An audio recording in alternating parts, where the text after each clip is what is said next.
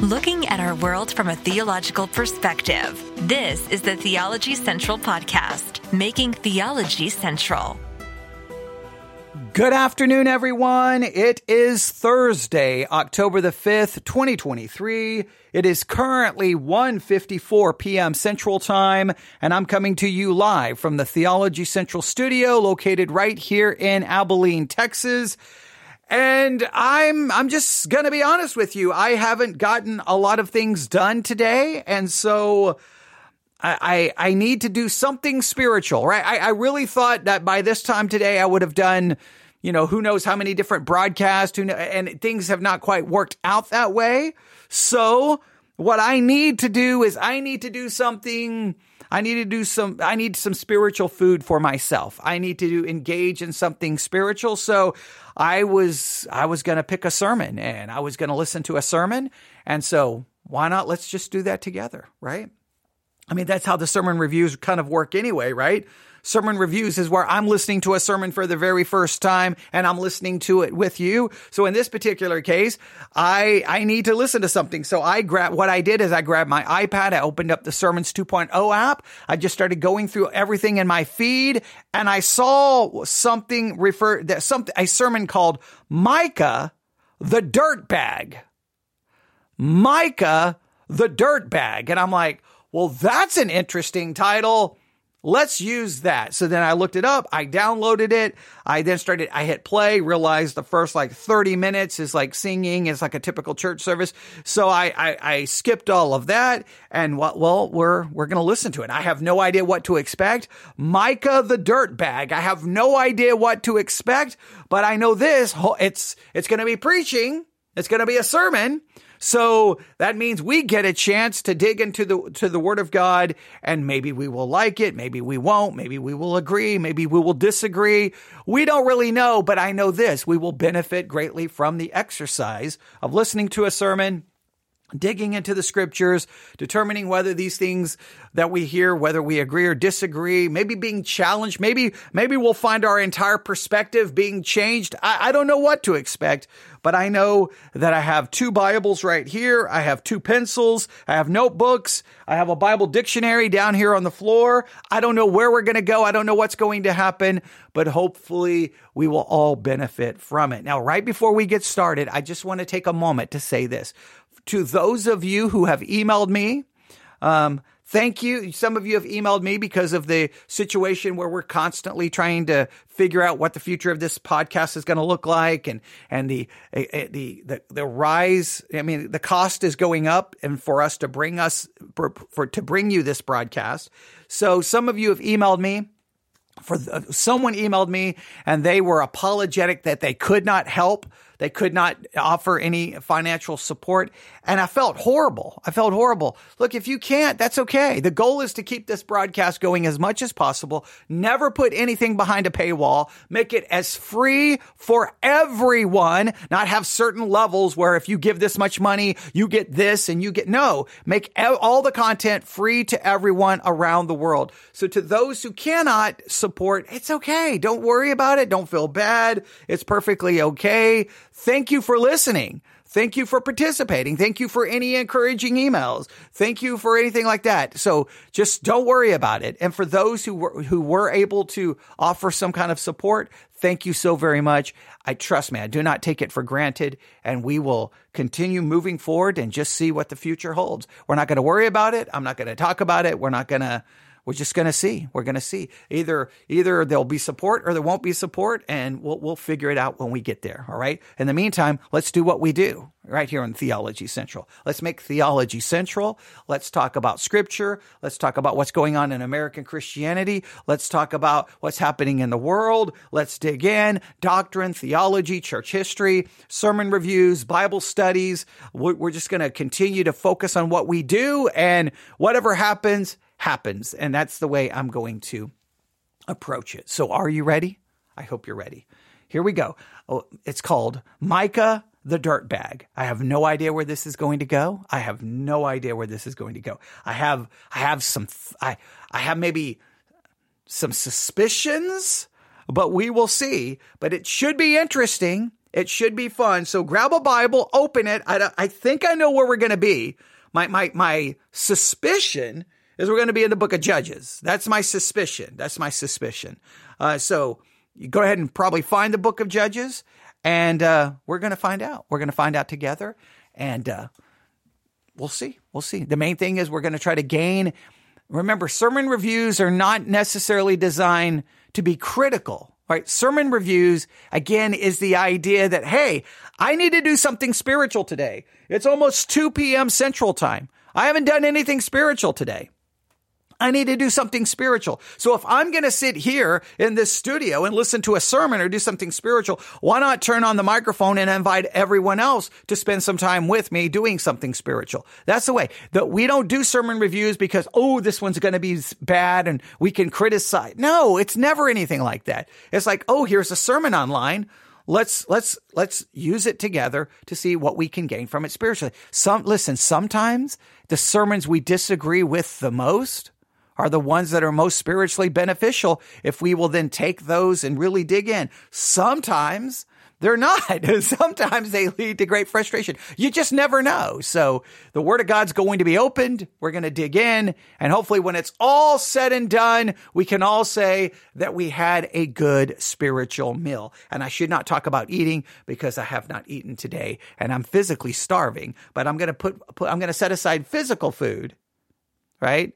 For spiritual food, right? And that's, if you think about it, not, not to get into an entire lesson, it's really the essence of fasting is where we deny physical food so that we emphasize spiritual food. I'm not saying that I'm fasting because if I am, I would not be announcing it because that would be wrong. I'm just saying I'm thinking about what is currently hap- transpiring here in a roundabout way. It does capture the essence. Fasting is where you deny yourself physical food so that you partake and focus and feed yourself spiritual food. You're putting the spiritual above the physical. It's a discipline and it really has great, it, it's supposed to help you in a lot of other areas as well. We could, we could have an entire discussion there. So if you hear my stomach growling, I apologize for that. This microphone is very sensitive. So you're, that's my stomach. Okay. But we're going to, I'm going to set aside the desire for physical food and I'm going to put my focus on spiritual food. And let's see what we learn about Micah, the dirt bag. You can find the sermon on Sermons 2.0 or uh, the Sermon Audio website. You should look it up. You should download it. And uh, you, I don't know if we're going to review the whole thing, uh, but if we don't, you should. And even if we, even if we do review the whole thing, you should still go download it and listen to it so they get a download and they get a stream. And uh, and be grateful that they put their sermons online so that other people can benefit from it spiritually. Because I'm going into this to see what spiritual benefit I can gain from this. So I hope you're ready. Here we go. Amen. Judges in chapter number 17. Judges in chapter uh, number 17. And uh, to be honest with you, I just prayed about the theme. Remember me, and I, will just say this: I love the theme, but it is very. Uh, it's like Cincinnati chili. It's a very unique theme. Amen. I've never. Well, as soon as he said we're having a missions conference, the theme is remember me. I was like, whoa, not lost souls or win them while we can or something. I mean, something like that. Usually is a mission. Uh, like, but I, I, just started praying, Lord, remember me, and uh, and uh, talked to Pastor about it, and and uh, and one of the things that just the Lord put on my my heart as I was I was praying and was uh, was this thought that the number one the number one thing a missionary needs, I believe this, uh, the number one thing a missionary needs, uh, because I think their entire ministry stems from and uh, and and is built upon this foundation, is a local church, a good sending church. A missionaries, I mean, biblically, I know I know places do it, people do it, whatever. Uh, uh, but but biblically, what someone needs to go out and do the Word of God is the foundation that Christ laid uh, uh here in the local church, and they need a strong a local church. And so, uh, as strong as the families are in this church, uh, and as, strong as this church is going to be, and, uh, and, and, as strong as this church is, uh, the more help it is going to be to the missionaries that it sends. And uh, Brother Sean was talking about just good to be home. It's just, I mean, he, this is home to them, and it's good to come back. And and uh, one of the things, and I, this, I know this sounds weird. Uh, uh, I've said it before, and people go, "That's weird," and that's why I say I know it sounds weird. I'll, I'll just admit this off the top. Uh, but when uh, when I met my wife, one of the things that attracted her to me, I mean, I like, I was like, man, I just, I love this about her. She grew up in the same town her whole life grew up in Yakima, Washington, her whole life. She lived. They when she was three years old, they moved from the house she was she lived in when she was born, and they moved into uh, uh, her grandparents' house, and uh, and they they were there at her uh, uh, grandfather's house, and because he her grandmother had passed away, and and uh, and so they just moved in there with her grandpa and and her and her nine siblings, right? all of them were there in that house, and and she lived there her whole life. Now now me, where Dad started churches, and we moved like every three to four years uh, and we're in a new city and a new church and in a new house. I'm telling you, I just thought when I got talking to her, I was just fascinated that she grew up in the same home her whole life. Just was like awesome to me. And uh, and she liked to go, and she would go back, and and uh, she knew every nook and cranny of Yakima, Washington. I mean, she just, I mean, it was just home uh, uh to her. And I, am just telling you, uh, uh, I know of missionaries who would give the testimony uh, that they went home and the church wasn't what it used to be. I mean, missionaries that went home and, and, and just things weren't uh, uh, uh, going in, a, in, a, in the direction they were when they left and went to the field. And, and, there was no communication with the missionary. I mean, it's just like the sending church just was a uh, uh, just a name only. I mean, this is our sending church, and there was no communication that was talked about uh, uh earlier, and, and, and, there was no no relationship uh, really, other than the fact of the feather and the cap of the church that they'd sent out a missionary. And and, and listen, that's not uh, what a missionary is. A, a missionary is an extension of this body in another location doing and emulating the same work as a reflection of what this local church is should be everything that that missionary is and I, I am just telling you that's the way god intends it to be i believe uh, uh, uh, tonight uh, okay don't really know what this has to do with Judges 17. I, am a little interested to see where this is going because this is kind of his opening you know, pulling people in. Uh, obviously, I'm assuming this is some kind of missions conference, maybe. I, I, I don't know. But I, so we don't know what this has to do with Judges 17. I will just, just because, you know, I'll just throw this out there because I have a very strong opinion about missionaries and missionary work and how I've watched it happen uh, that I'm very, I'm in, I'm probably in the minority of the minority of the minority of the minority of the minority of the, I may actually stand alone on my perspective. Okay. I don't know how you've seen it.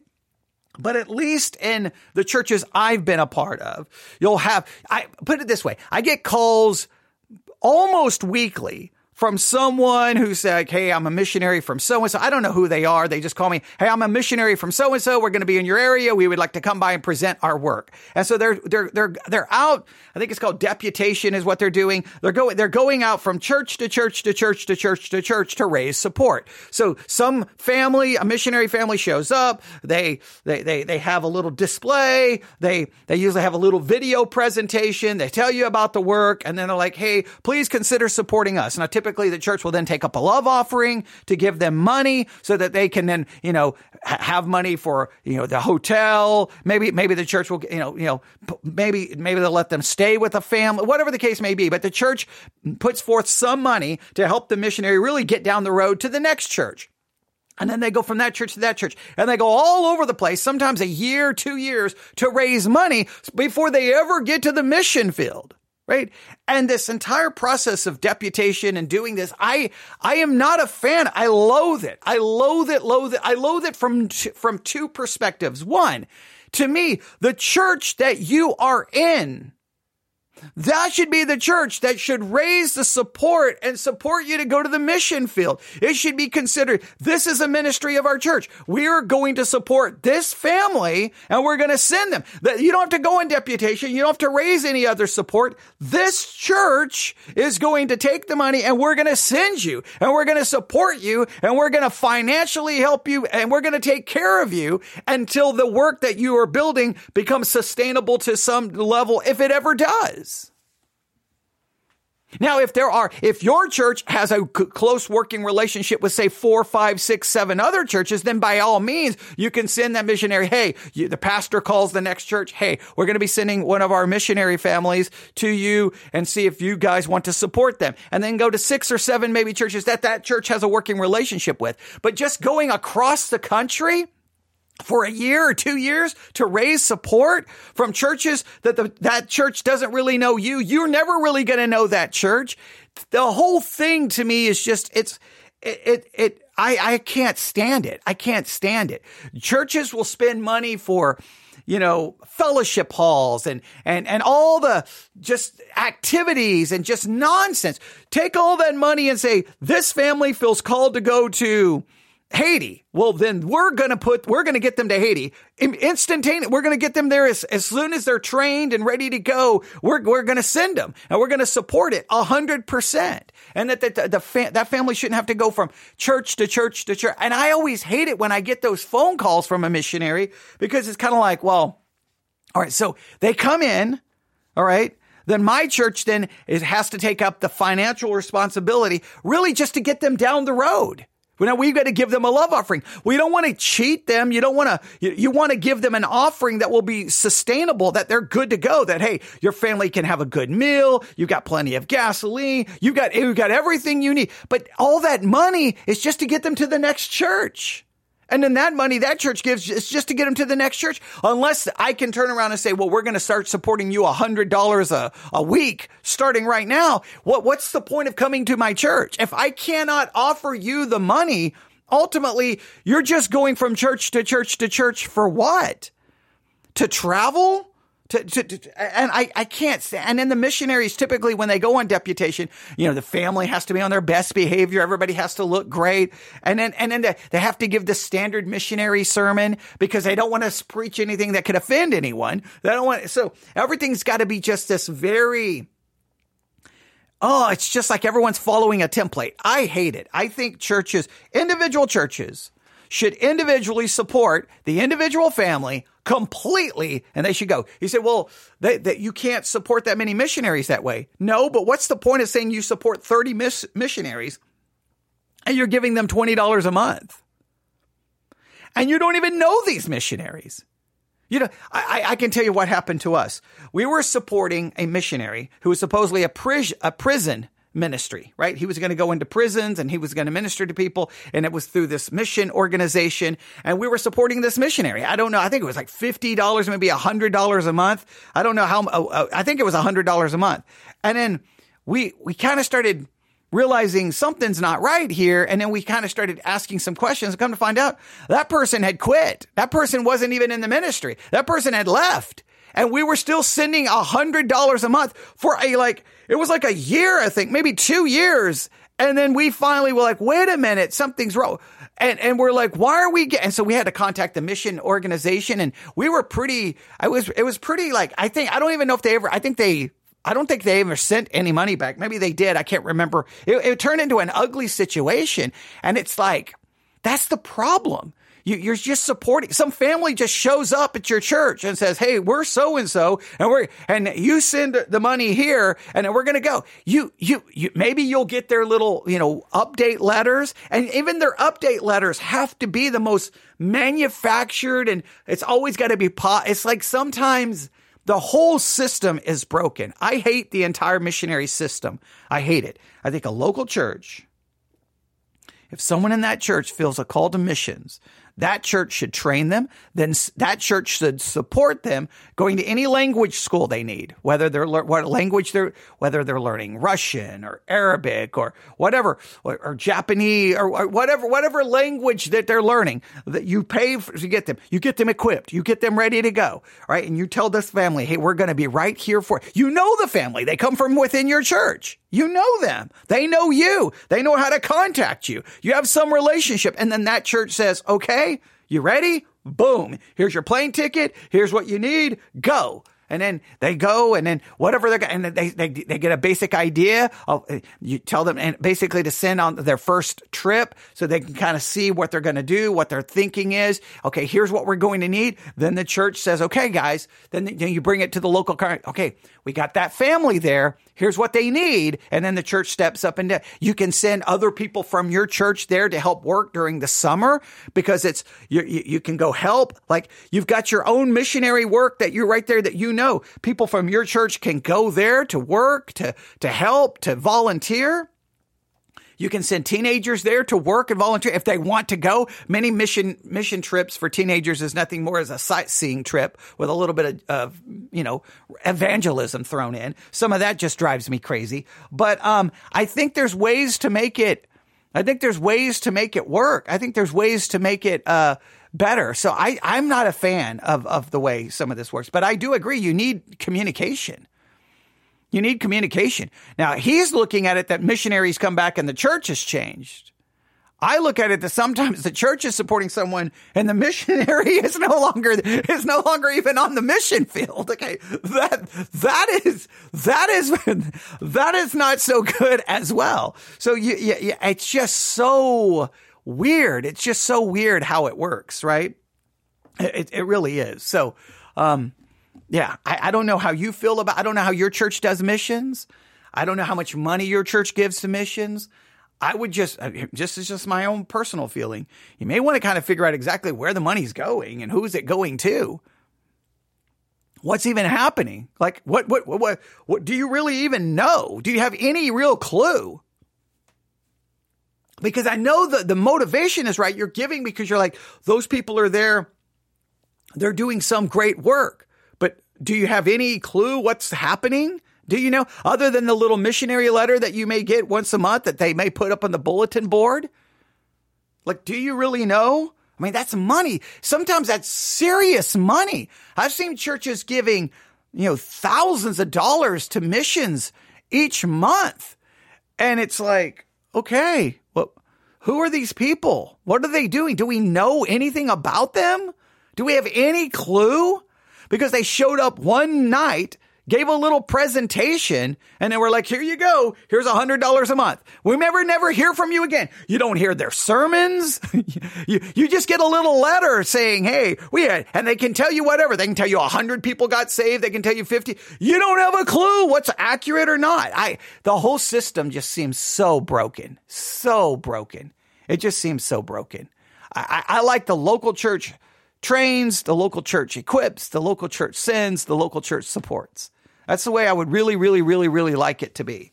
That's how I would like it to be for missionaries. I would. I know it doesn't always work that way. Hey, it doesn't always work that way for a lot of uh, of, of ministries, right?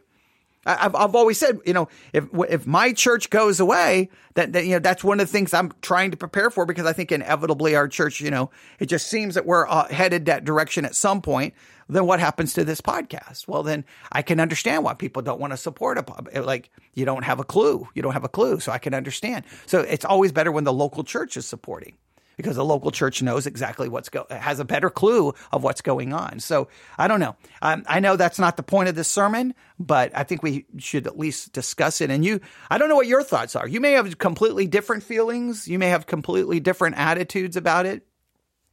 I just seen it all like I just I just remember before like all right, so this missionary shows up. We met him. We saw their presentation. We saw the video. That's like every other video presentation.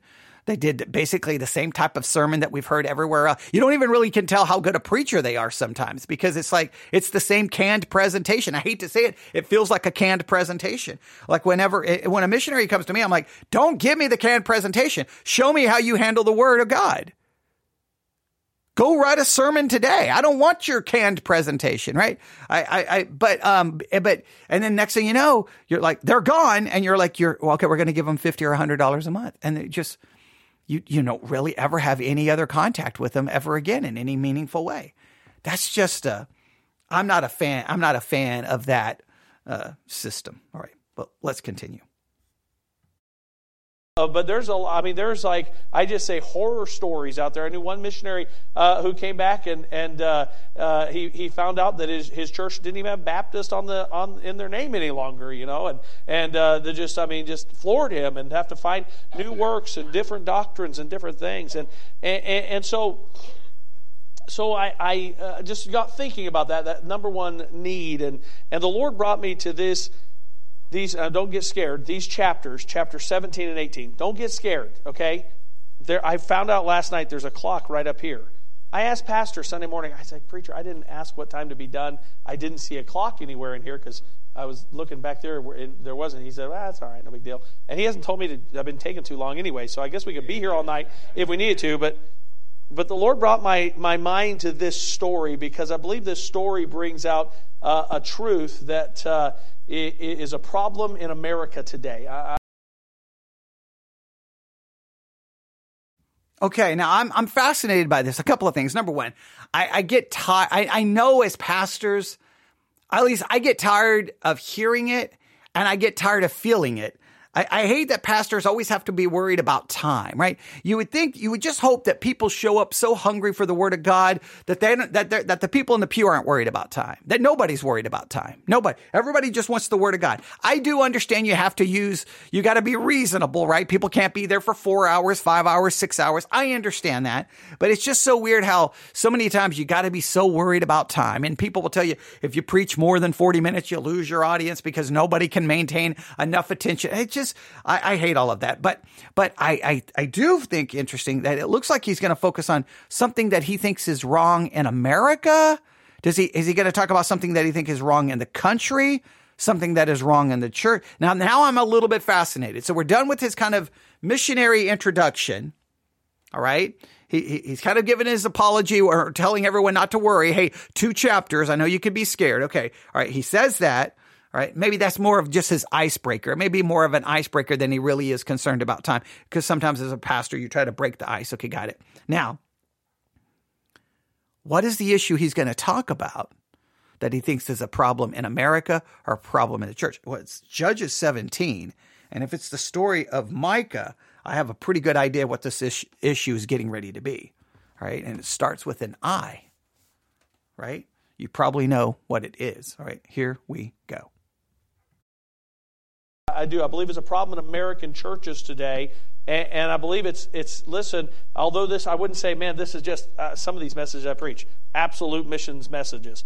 I, am just wanting to know if we're really going to remember our missionary, we better remember what's going on here at home. We better remember that. For their sake, we better we better take care of that. And, and so I'm going to kind of read through chapter 17 18 with commentary. Okay, we're, we're going to get through them quickly, and then we'll get in the message.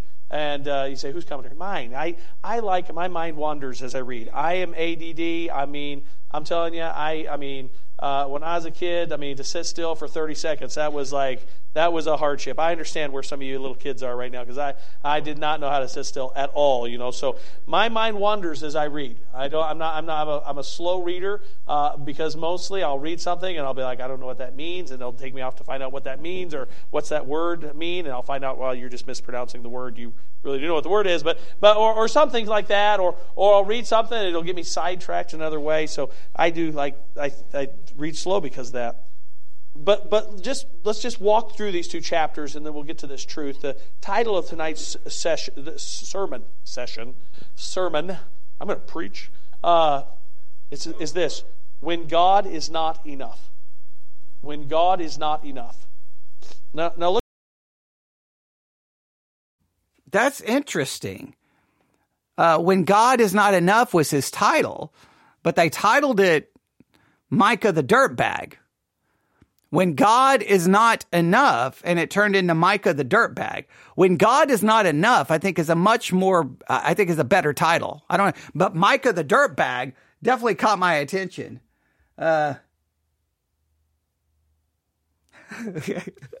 so, someone just said that their daughter just said, repeating after you, uh, "Don't be, uh, don't be scared, people. Your podcast is being dramatic." Okay, well, um, am, am I being dramatic? Am, am, I dramatic? I don't think I'm dramatic. I don't think I'm. I'm okay. Um, I'm not dramatic. I, I'm never. I'm never. I'm never dramatic. I mean, that's the most. Eh, that's. There's just no way. I mean Nobody would ever listen to me and say that I'm being dramatic. Nobody, nobody. I mean, that's the, nobody would ever say that. I'm, I am the opposite of dramatic. I'm like, I'm so not dramatic that people probably get bored and fall asleep. Okay. All right. Wow. people are being critical today. All right. Back to the sermon. Back to the sermon before I was so rudely interrupted. All right. Back to the sermon. All right. So, um, it's interesting that they, they went with, the title, you know, when God is not enough, and they, it changed to Micah the Dirtbag. I will say Micah the Dirtbag definitely caught my attention, but when God is not enough may have a, a more profound spiritual implication. So, especially considering it's Judges 17. So, I think I know where this is going. It's just interesting that there was obviously a someone decided to change the title. I don't know who, but uh, let's see where this goes. Look at this, chapter number 17, verse number 1.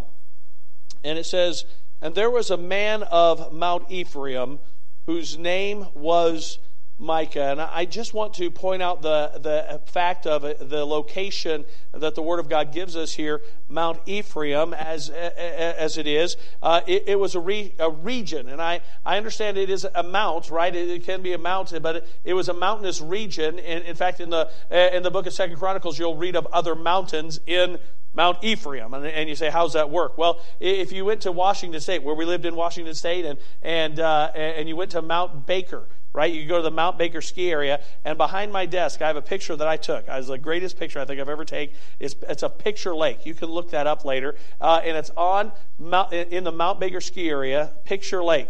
And it's a beautiful picture. It's a reflection of a mountain peak in this crystal clear lake. And it's just, it's just phenomenal. And the mountain peak that is there on Mount Baker ski area is not Mount Baker.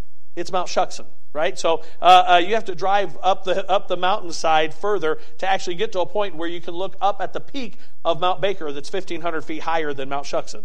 Uh, I mean, in fact, from uh, uh, uh, unless you're in the air or there on the mountain, from when you're standing down in Bellingham, you can see Mount Baker. You don't see Mount Shuksan at all because it's hidden behind Mount Baker. So it's a it's a it's a mountainous region. In, in the mountainous region uh, that is there, you find a couple different places. just this is just point of interest of information. you would find out that Bethel, the house of God is in Mount Ephraim. It's in that region. Uh, we, we understand that Shiloh, Shiloh, in fact, at the end of chapter uh, uh, number 18, Shiloh is mentioned. It, it says, And they set up uh, uh, Micah's graven image, which, were, which he made. This is the last verse of chapter 18. All the time, the house of God was in Shiloh. But Shiloh, as well, we would find out, is in that Mount Ephraim area. It's within 10 miles of, of, of what is considered actually Mount Ephraim specifically, but uh, uh, from what I study, but it's right there in that region. And so uh, I, I'm just pointing this out as we get into our story tonight. It, it's not as if this man Micah that we're reading about didn't have the truth or that it was far from him. It's not that he did not have opportunity to do right according to the command of God and the will of God, for his life, it is that we are going to find out that he refused to do it God's way. And he refused to do it with God's plan. And so I want us to keep that in mind uh, as we read. Because uh, as we read about this man, Micah, we find out he didn't do things God's way. We also, if we read verse 2, 3, uh, find out he's kind of a dirtbag because he stole from his mother. Yeah, he stole, he stole silver from his mother, stole money from his mother, and his mother cursed it, and he got scared about that, gave it back to mom, and, and, and then mom said, well, you know what, uh, I was just going to make graven images with it anyway, and so he said, well, great, let's make graven images, and so uh, uh, they made graven images for their house of gods. Good Jewish people.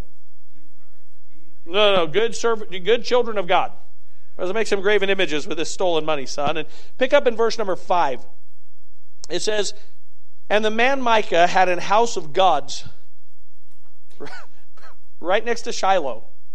I mean, right next to the house of God, right? Bethel, you know. He had a house of gods, little g, and made an ephod and a teraphim and, and consecrated uh, one of his sons who became his priest. And, I just wrote in the side, you know, the side of my Bible right there, as if he had the authority to do that. Because he didn't. He had no authority wherewith to do this, but he, he did it anyway. He took it upon himself uh, uh, to do this thing. And it says in verse 6, well, how in the world would he think it was right to do this? Well, verse 6 reminds us in those days there was no king in Israel, but every man did that which was right in his own eyes. All right, I'm I'm going I don't know which direction he's going to take this, but it is an interesting picture, right? I mean, it's a historical event, but it serves as an interesting picture because, uh, and the man Micah had a house of gods and he basically then sets up his own religion. He creates these gods. He, he seems to set aside his son, one of his sons who became his priest. He, he creates the gods. He creates his own religion. He appoints a priest.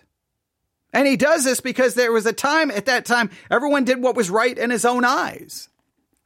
Now, let we we have to at least be honest with this, no matter how uncomfortable it is. But I mention this constantly. There was a time, if you look at the history of Christianity, where the church maintained was the authority, right? No one could just go do what was right in their own eyes. The church declared what was dogma. They declared what you believed, and they declared you to be anathema if you did not believe it. The church maintained the authority. They, they made the dogmas. But we all know what happened with Luther. He, uh, he fought against the church. In a sense, he broke away and denied their authority and said, you don't have the authority. He made the argument that the authority was found in the scriptures. It was the scriptures alone that was the authority. And that sounds so good and that preaches so good every October. Sola Scriptura. Luther stood against the church. He nailed his 95 theses upon the door and said, no, I am not going to bow my knee to that authority when I am completely surrendered to the authority of God's word word alone. It's God's word alone. It's not the church. It's the scriptures. And that sounds so good. That preaches so good. And you can make a great Reformation Day sermon on all of that. You can have a great Reformation Day celebration on all of that. The only problem is we know what inevitably happened. What inevitably happened is we replaced the authority of the church with the authority of the individual. Now the individual gets to declare what is true, what is false, what is dogma, and who is anathema. Now we say we do it based off the scriptures, but the reality is it's the individual over the scriptures because if it was really the scriptures, you would think there would be far more unity and far more agreement. But it's everyone's own individual, their own, their own idea, their own theological system. So in a roundabout way, you can look at it, and this does describe a lot of what has happened. We have a house of our own, our, the God of our own making, where we ordain ourselves to be the spiritual authority and then we do what is right in our own eyes. There's a little bit of truth to that. And I know we don't want that to be the case. We want to argue that that's not the case, but just look at all of the things that's happened since the Protestant Reformation. One group starts, another group starts, another group starts. This church splits and then this church turns into this church and this denomination splits and these people leave this denomination to start a new denomination and then this and arguing and fighting and debating and no, no, no, no, no, no, no, and con- condemnation, and they're wrong. No, you're wrong. No, they're wrong. And we don't agree on any theological issues. Think of all the disagreements. Now you say, well, what is the solution? Well, the only solution is to really get back to the scriptures and elevate the scriptures above our theological systems and even above ourselves. But we have a very, very difficult time in doing so. And here's Micah, like, hey, I, I have a house of gods. I'm going to have a priest because I'm going to do what is right in my own eyes. In other words, his idolatry is that idol is he worshiping gods or is he really elevating a worshiping self? Is idolatry really, if we really think about it, is idolatry really just self worship in disguise? Like we create a God. I mean, you know, the, the, the old saying, God created man in his image and man returned the favor. Man returned the favor. We recreated God into our own image. And idolatry is simply a, a extension of self worship. Let's see what he does with this. Let's see which direction he goes with this. And there was a young man out of Bethel, uh, uh, out of Bethlehem, Judah, of the family of Judah, who was a Levite.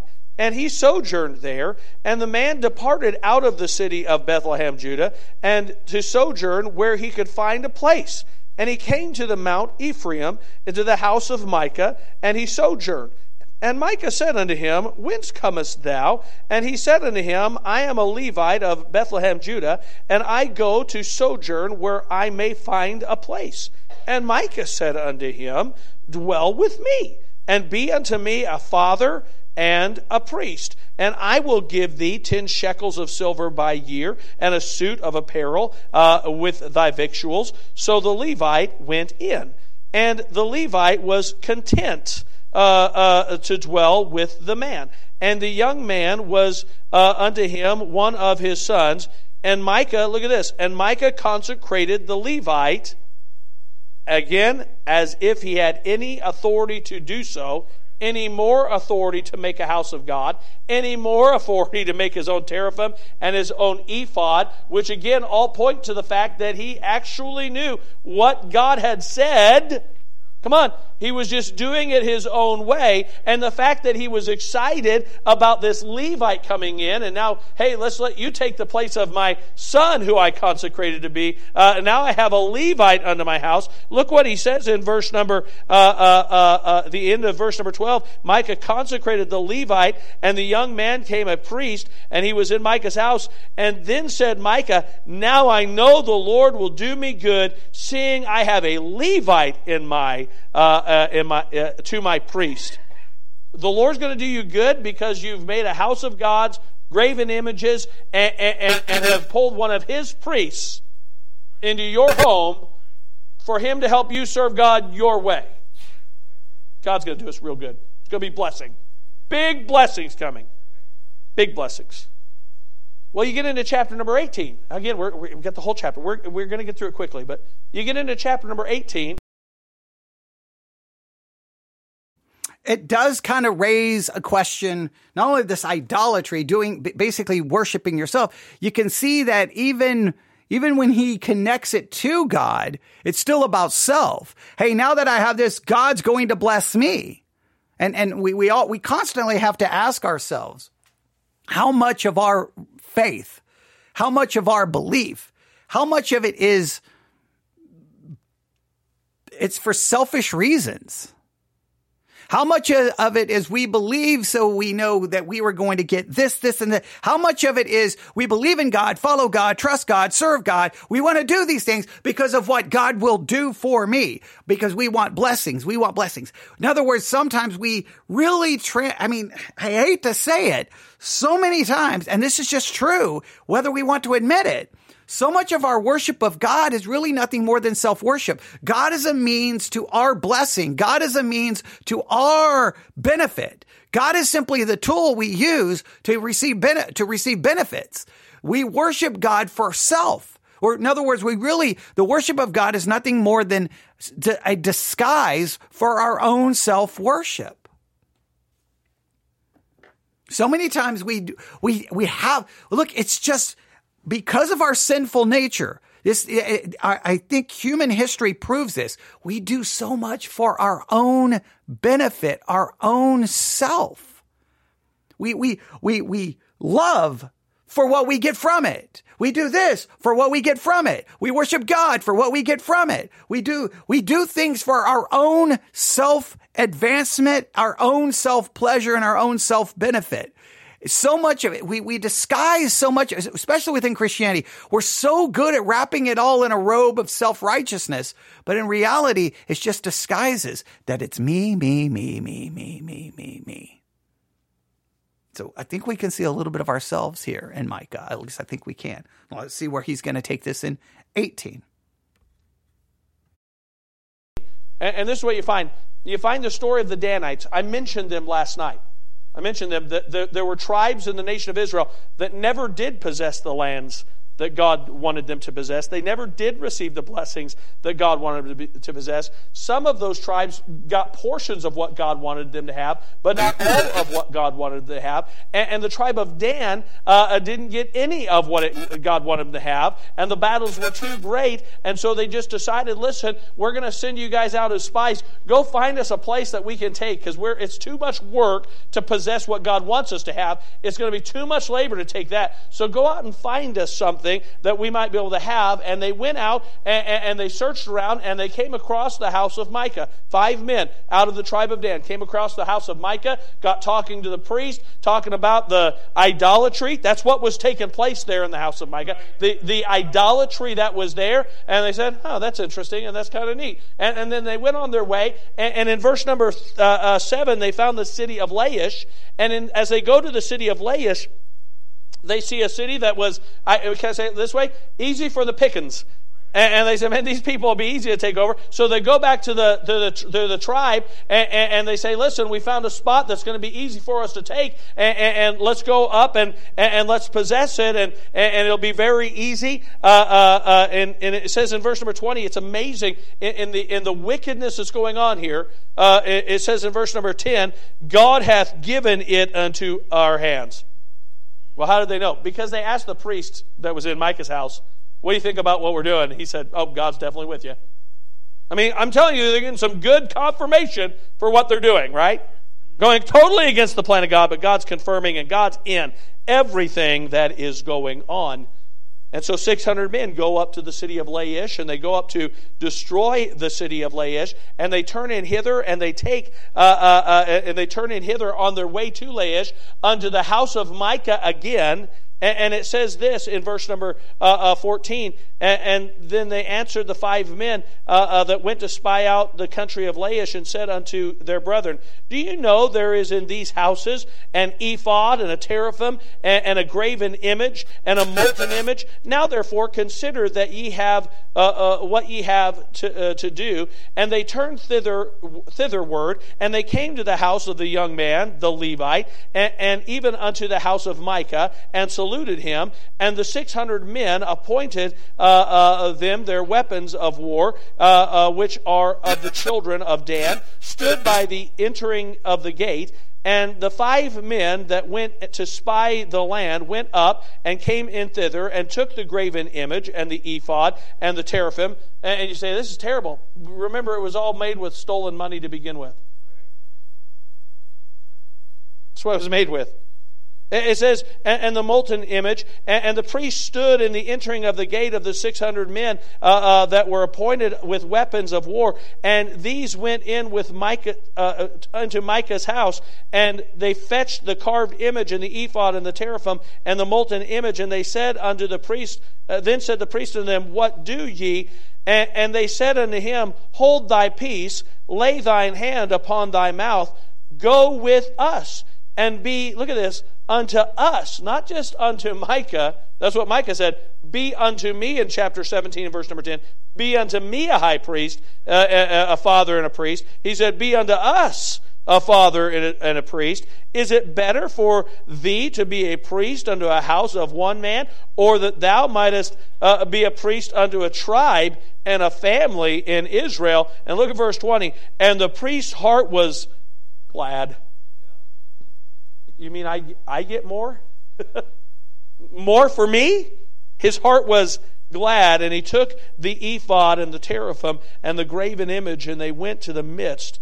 Uh, and he went in the midst of the people. And, and the rest of the chapter, Micah comes out and says, What are you doing? And they said, We're taking your stuff, we're taking your priest, and, and if you want to die, you can do something about it. And then they went up to the city of Laish and they laid waste to the city uh, of Laish and they named it and gave it a new name that we read about later on in the, uh, uh, in the Old Testament record uh, uh, when they get to the story of Jeroboam. Dan becomes a very interesting city because in this city where they established this new religion with this young man who was a priest unto them and a father unto them, uh, and they had their own ephod and their own worship and their own idolatry, uh, it was an easy place for Jeroboam when he sinned against God to establish the worship of a golden calf in a na- city named Dan. And tonight I just want to look at this thought when God is not enough. All right, there's a lot we could do with this story, but you see, everyone is selfish. Everyone is focused on themselves. They're not focused on the true God, but they still want some semblance of religion.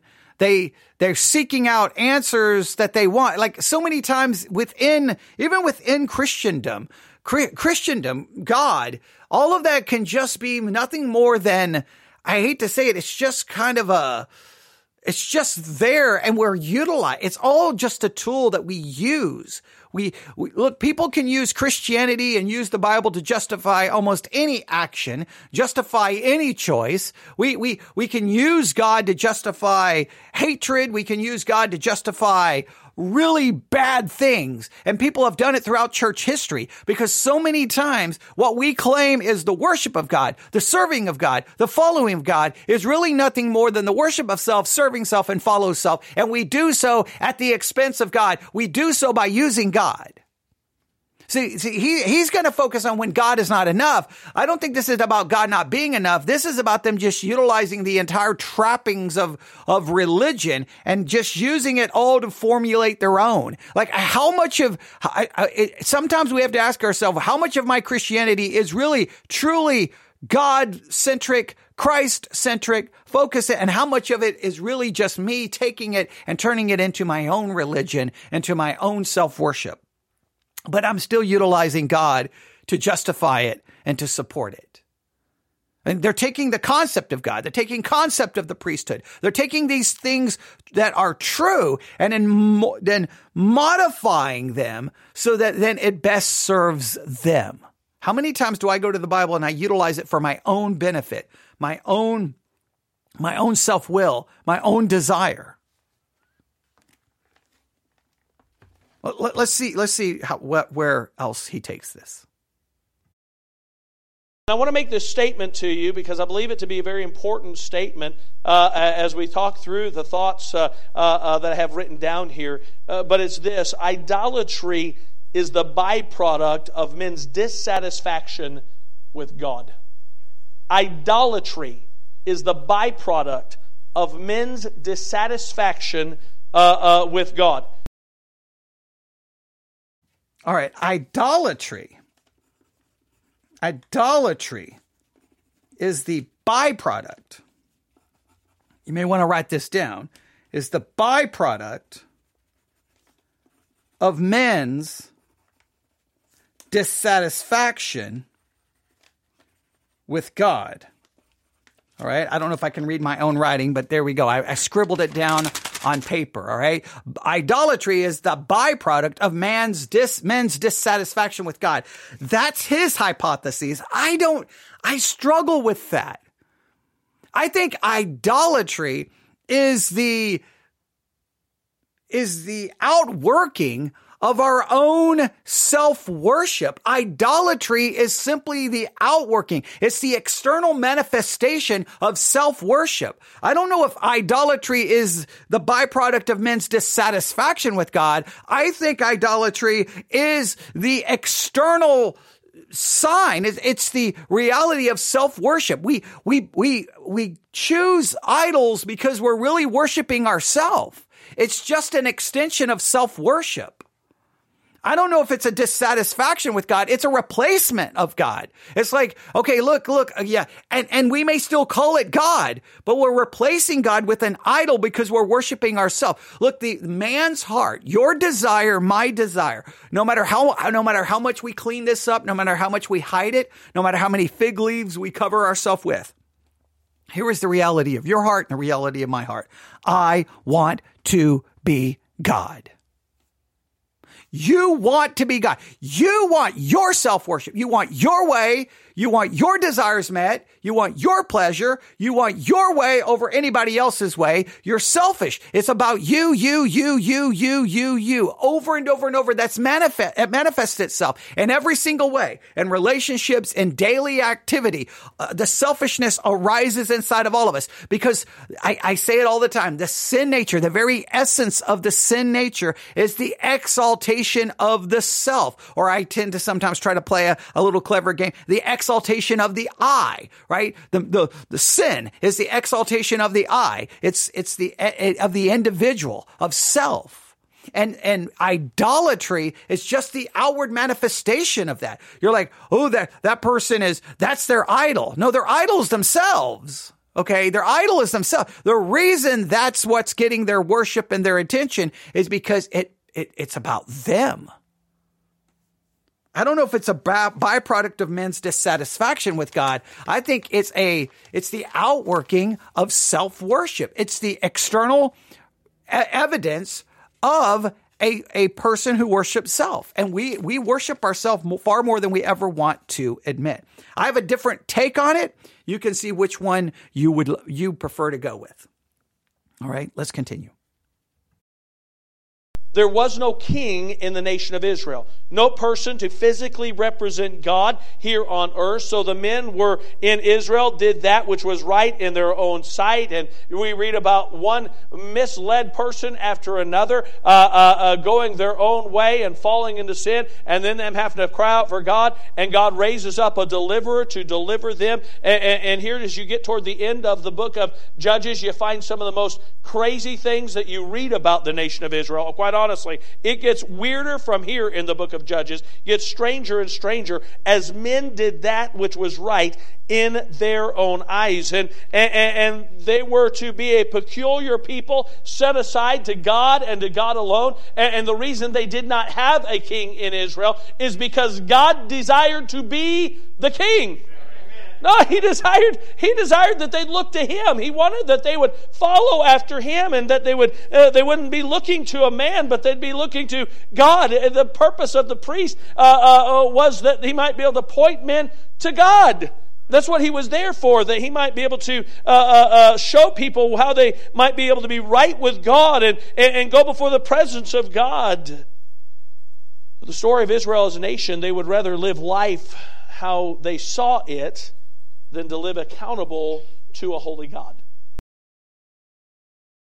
They would rather live their life for themselves, their way, their will, their morality, their thoughts, their pleasure, their selfishness. Again, he's saying idolatry is the byproduct of men's dissatisfaction with God. I believe idolatry is simply the outworking of self worship. It's the nat, we worship self. That's what we do. We, we are the God we worship. We are the God we love. We are the God we desire to serve. It's self. That's the whole thing about, you know, whenever October comes around, everybody talks about Halloween and Satanism. And well, Satanism is the, is a, a Satanism, the Anton LaVey form of Satanism. If I had my satanic Bible here, I would, I would, I could, I could uh, read it to you. In fact, oh wait, hang on. I have it right here. Yeah, right here on the floor. I didn't even realize it. Yeah, here's the Satanic Bible.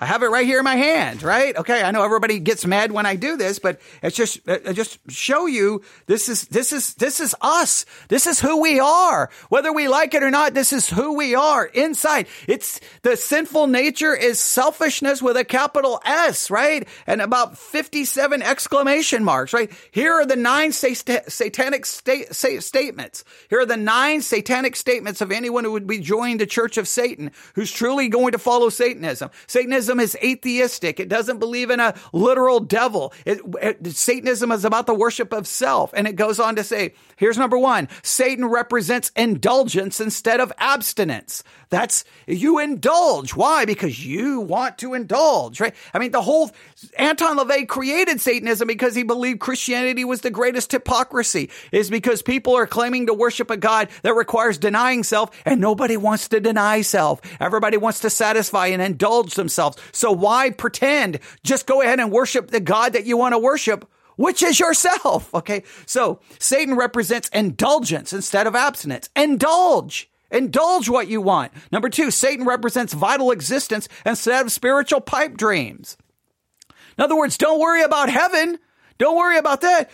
Vital existence right now, right here. You can feel it. Get what you want. Don't worry about some, and you know, somewhere far, far away and a galaxy far, far away. No, no, don't worry about some heaven that you don't know you're not there yet. Focus on the where our earth where you currently live and get what you desire now. Number three, Satan represents undefiled wisdom instead of hypocritical self-deceit. In other words, stop pretending to be that which you're not. Just be undefiled wisdom is to acknowledge the reality. This is what I want. This is what I desire. This is what I'm going to get right?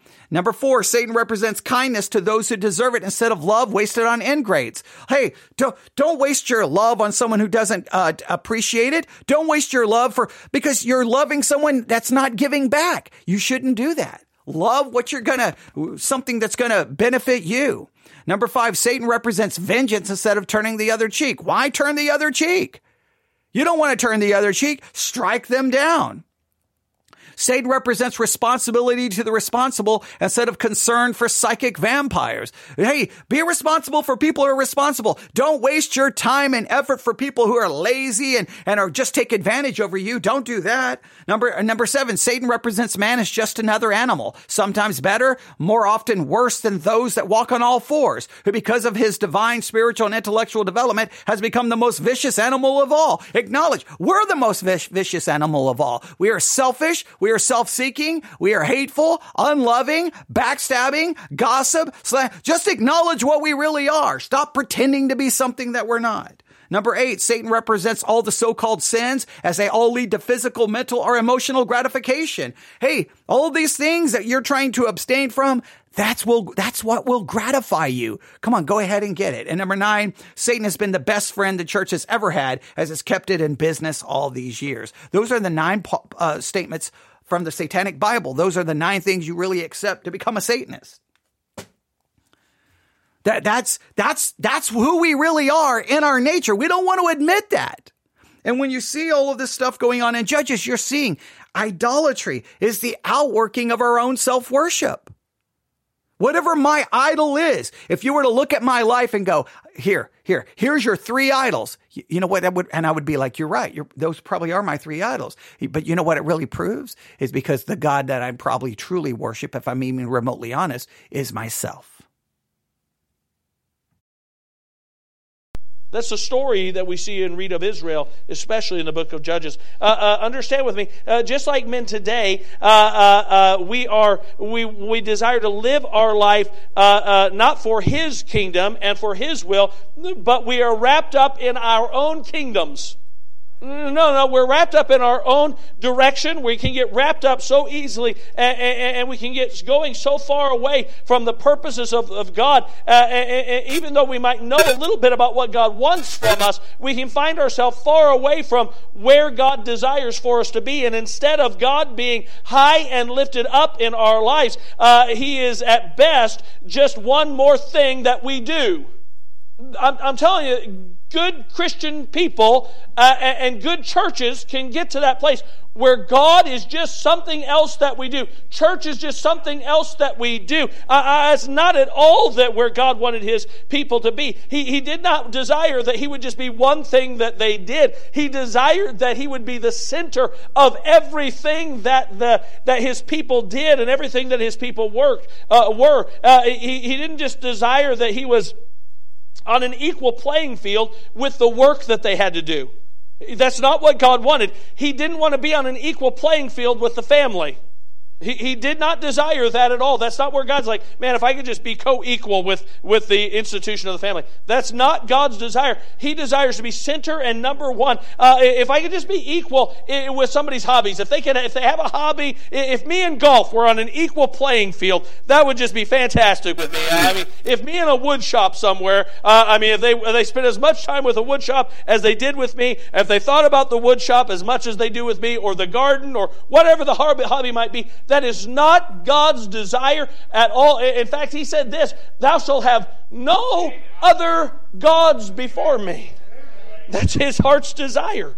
That's his heart's desire. But I'm just telling you, if we're not careful, I'm just saying, I'm not trying to beat anybody up tonight. I'm not trying to be mean at all. I think, I think it's uh, very easy for each and every one of us, if we are not careful, to find ourselves uh, uh, leveling God down to a earthly plane with, with things that are temporal and things that don't matter, uh instead of holding him up to be the holy, righteous God that he is, where he is the center of everything that we do. And if it doesn't doesn't line up with God, then we're going to get it out of our life. And if it keeps uh, distracts us from God, then we're going to keep it away from our life. And if it doesn't just direct us to God, it's just not for us. That's where God wants each and every one of us to live, and that's what He desires. You say, I think uh, maybe we could take this too far, and I think a lot of Christianity thinks maybe we just can take this too far. But but I'm telling you what, you just can't.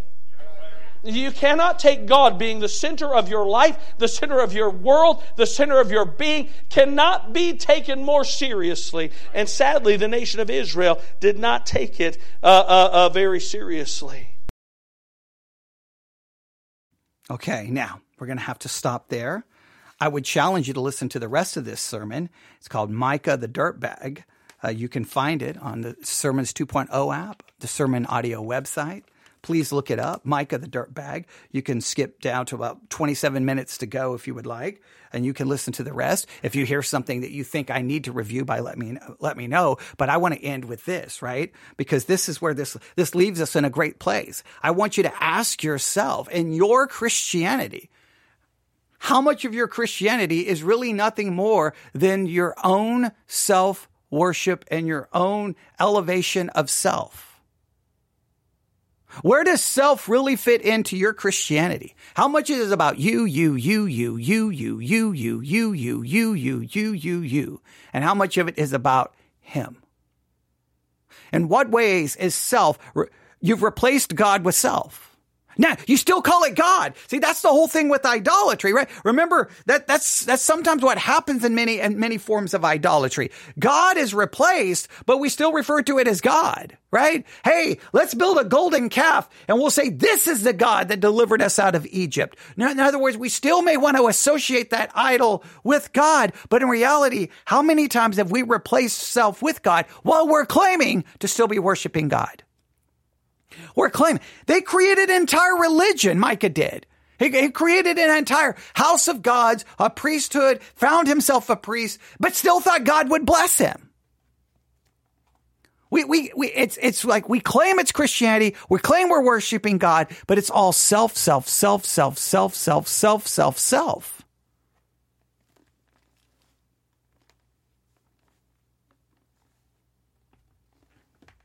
It's easy to do that in every, I can't speak for how this would apply to you.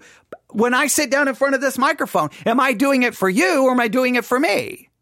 Am I, am I putting forth hours and hours of work to benefit people or am I doing it to ultimately benefit me? Pastors have to ask themselves that question. People sitting in the pew, all of us, who's it really about?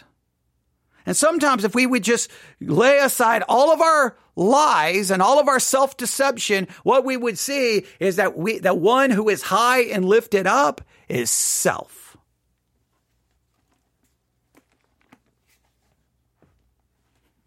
We'll leave it there. The sermon is called Micah, the dirtbag.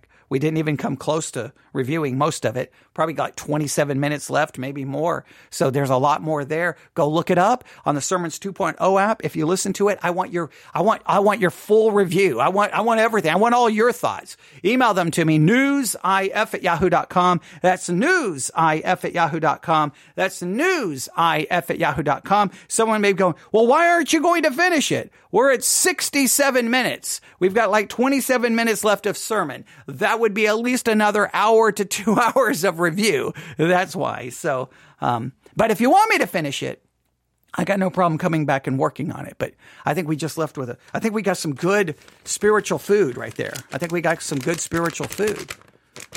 Right? How much of my worship of God is really nothing more than the worship of self in disguise?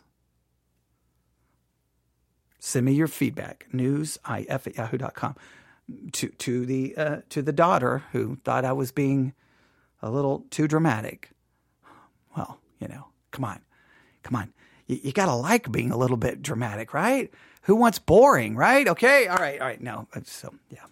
I'm always accused of being a little dramatic, but that's okay. All right. Email me newsif at yahoo, yahoo.com. Newsif at yahoo.com. Thanks for listening. Please meditate on these very important things. Have a great day, and may God bless you.